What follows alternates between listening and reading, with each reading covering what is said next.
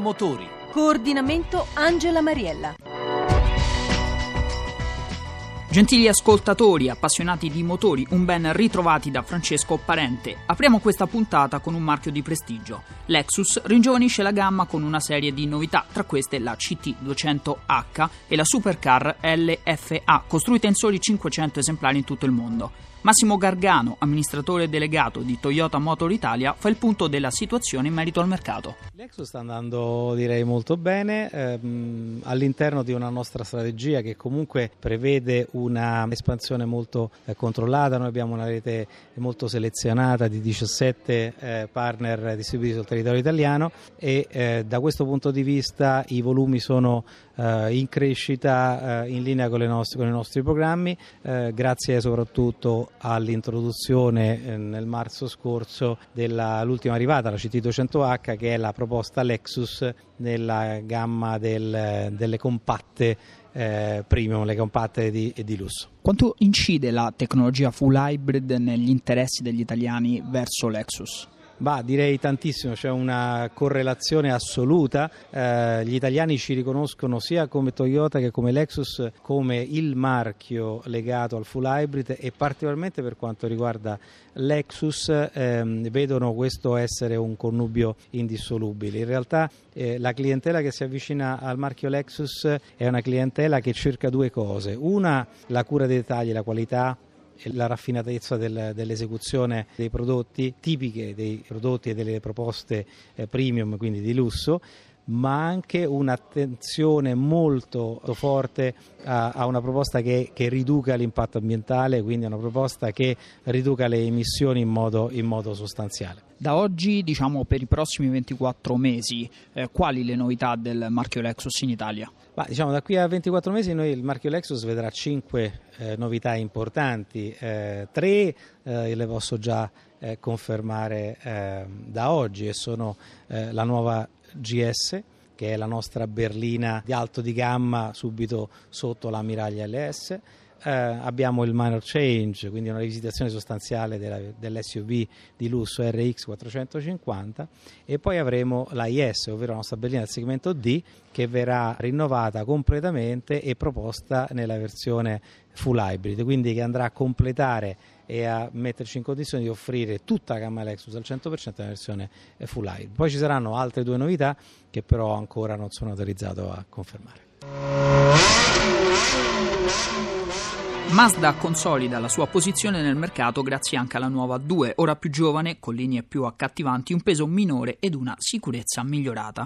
Un facelift davvero ben riuscito, moderno e dinamico che cercherà di attirare l'attenzione di nuovi clienti, oltre ai 210.000 europei che finora l'hanno preferita. Paolo Castelli, responsabile prodotto di Mazda 2, racconta l'avventura della piccola giapponese. Dal lancio della vettura Mazda 2 in Italia ha trovato più di 25.000 clienti ha trovato consenso sia nel pubblico femminile con il 55% delle vendite sia in quello maschile con il restante 45%. Le ragioni che hanno portato a scegliere Mazda 2 sono ovviamente il design, i consumi ridotti, il livello di equipaggiamento ed il relativo posizionamento prezzo molto competitivo. Come si è arrivati a raggiungere un peso minore ma una sicurezza maggiore rispetto al modello precedente? Eh, beh, per migliorare alcune caratteristiche apparentemente in contrasto come consumi, le prestazioni, piacere di guida e la sicurezza è necessario intervenire sia sull'efficienza dei motori, sia sul peso, sia sull'aerodinamica che sulla rigidezza della carrozzeria. Mazda 2 è riuscito a trovare un denominatore comune a questi concetti che è la strategia del grammo.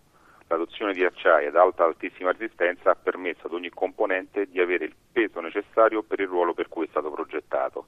Il risultato è una vettura sicura, Mazda 2 ha ottenuto le 5 stelle Roncap, piacevole da guidare e con il propulsore benzina da 75 cavalli più ecologico della categoria. Avete apportato anche delle modifiche alle sospensioni. Quale tipologia di guida privilegiano? Eh, sì, gli ingegneri Mazda hanno la, apportato alcune modifiche tecniche alle sospensioni e agli ammortizzatori, andando a migliorare il comfort di marcia e mantenendo elevata la stabilità di manovra, sia nell'utilizzo quotidiano in città sia quando si affrontano percorsi extraurbani. Quale posizionamento a livello economico ha la Mazda 2 sul mercato? Eh, la gamma Mazda 2 si rivolge a un target di clienti molto attento al contenuto tecnico del prodotto, a livello di equipaggiamento, ai consumi, alle dimensioni interne, alla sicurezza ed ovviamente al corretto posizionamento prezzo. Il listino della Mazda Mazda 2 5 porte benzina 75 cavalli Euro 5 parte da 11.990 euro.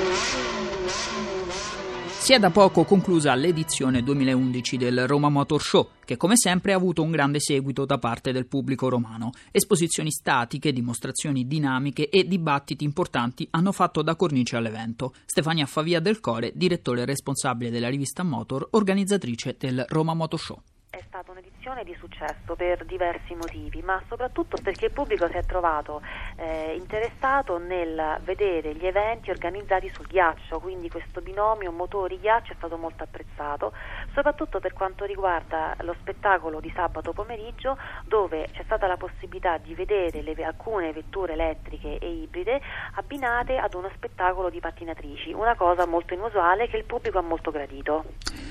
Cosa è emerso nel dibattito tenutosi in apertura relativo alla crisi del mercato dell'automobile? Beh, indubbiamente è venuto fuori che il mercato dell'auto ha bisogno di un aiuto, però di un aiuto non contingentato nel tempo, cioè incentivi che cominciano il primo gennaio e finiscono il 31 dicembre, ma di incentivi più strutturali che possono aiutare da una parte la domanda, ma dall'altra anche il rinnovo del parco circolante. E in questo bisogna che le istituzioni diventino un pochino più attente a quelle che può essere il settore dell'automobile che è un settore molto importante anche per quanto riguarda il PIL che, che viene prodotto.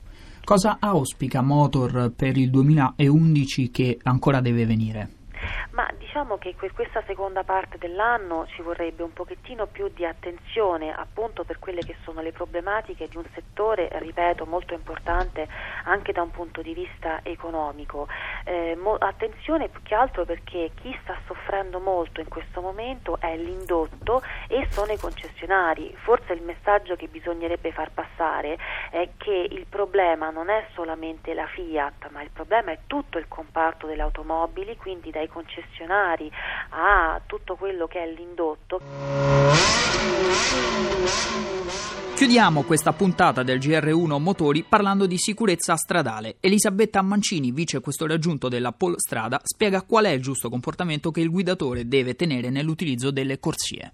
Anche eh, sulle autostrade a tre o più corsie vale il principio della destra, quindi è scorretto il comportamento di chi usa per la marcia normale la corsia centrale.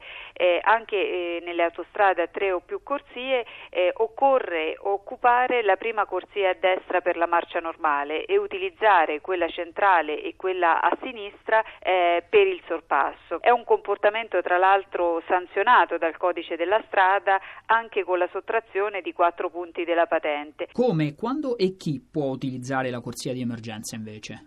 Comportamento sicuramente scorretto è la circolazione in corsia d'emergenza e si tratta di uno dei comportamenti sanzionati più severamente dal codice della strada con una eh, sanzione pecuniaria che è di 400 euro ma con la sottrazione di 10 punti della patente e la sospensione della patente stessa da 2 a 6 mesi. La circolazione sulla corsia d'emergenza è consentita ai veicoli polizia e ai veicoli di soccorso, quindi l'utente non può può utilizzarla se non per arrestarsi e per ripartire nei casi di avaria del veicolo, di malessere del conducente. Non si deve mai usare per telefonare. Per telefonare esistono le piazzole di sosta, le aree di servizio e purtroppo come polizia stradale registriamo tanti incidenti eh, di utenti fermi nella convenzione di essere in sicurezza in corsia d'emergenza. Non serve tra l'altro circolare sulla corsia d'emergenza per sfuggire ai tutor l'unica eccezione eh, consentita è quella relativa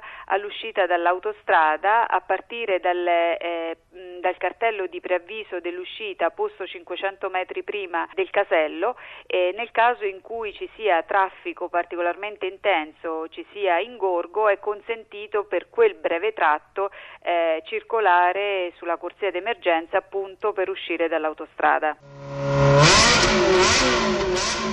Un grazie infinito per essere stati con noi anche questa domenica sera. Un grazie anche a Max Gambino per l'assistenza in regia. Da Francesco Parente l'augurio di un buon proseguimento di serata.